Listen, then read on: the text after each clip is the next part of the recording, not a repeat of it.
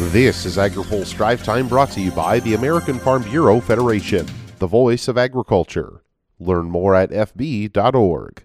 Good Friday afternoon. I'm Spencer Chase.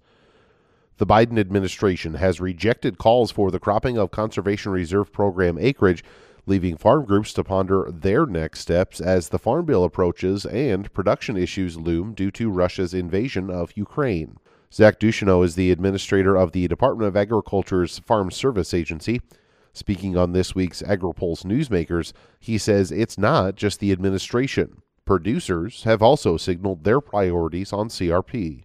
Well, this year we had 3 million acres coming out of CRP with hmm. expiring contracts. Producers had the option to exercise there where they could go back into cropping and a majority of them felt it was appropriate to re-enroll those acres in the CRP program. So the fact that it's a voluntary incentive-based program, I think, really kind of unpacks that argument. Producers always have the option to do something different. He says, looking more broadly at conservation programs in agriculture, he says the practices should be viewed as complementary to farm production, not competitive.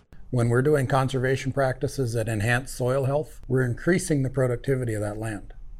And we need to really focus our climate smart agriculture and our conservation programs on the working lands aspect of conservation. Everyone knows idle land degrades. So we've got to have some animal impact, some action going on there while we keep the cover on to keep the erosion from happening. But the rejection of the CRP acreage in treaties is certain to frustrate farm groups looking to boost emergency cropping in light of the loss of acres in Ukraine. Bobby Frederick with the National Grain and Feed Association says he expects the issue to linger. This is going to have reverberations for the next few years. So uh, we're taking a we'll see approach. We're going to keep on pushing for this.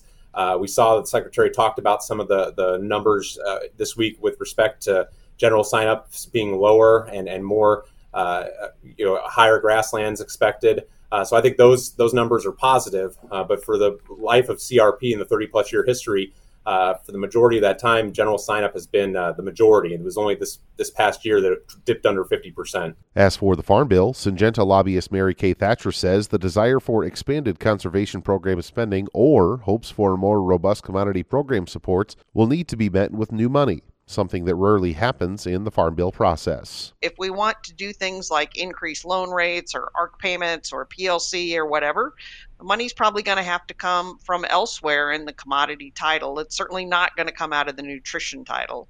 Now, if uh, portion of the Build Back Better and the $27 billion in new conservation funding indeed comes through, that'll be a big help. Then we will have indeed some money that we can um, try to do to even strengthen the safety net. But if there's no new money, it's going to be pretty darned hard. You can see more CRP and other farm program discussion in this week's Newsmakers on agripulse.com. Also online today, the invasion of Ukraine is roiling the corn and wheat markets, but a new USDA report also anticipates an increase in soybean acres. The April World Agricultural Supply and Demand estimates projects higher soybean exports and seed use, a pair of factors that will lead to lower ending stocks. The news comes on the heels of USDA's projections of about 91 million acres of soybean production this year. American Soybean Association President Brad Doyle says many producers are looking to rotate to soybeans this year. Prices are good. Uh, that is what drives the, the planting practices for farmers, the choices they make. So we're really excited. We're going into spring right now, planning, uh, just getting started here. Everyone's excited to get this crop in the ground. We've had our frustrations with inputs, uh, you know, supply, demand, price, and all of that. So we're going to get there uh, we're looking for a great year with soybeans. The WASDE also projected an increase in corn use for ethanol and higher ending stocks for wheat. AgriPulse's Steve Davies has a look in his story on agripulse.com. Now, here's a word from our sponsor. Today's AgriPulse Drive Time is brought to you by the American Farm Bureau Federation. Farm and ranch families care about their communities through the Harvest for All program, Farm Bureau donated the equivalent of 30.5 million meals in 2021. Learn more at fb.org. That's all for today's drive time. For more agriculture, trade, environment, and regulatory news, visit agripulse.com.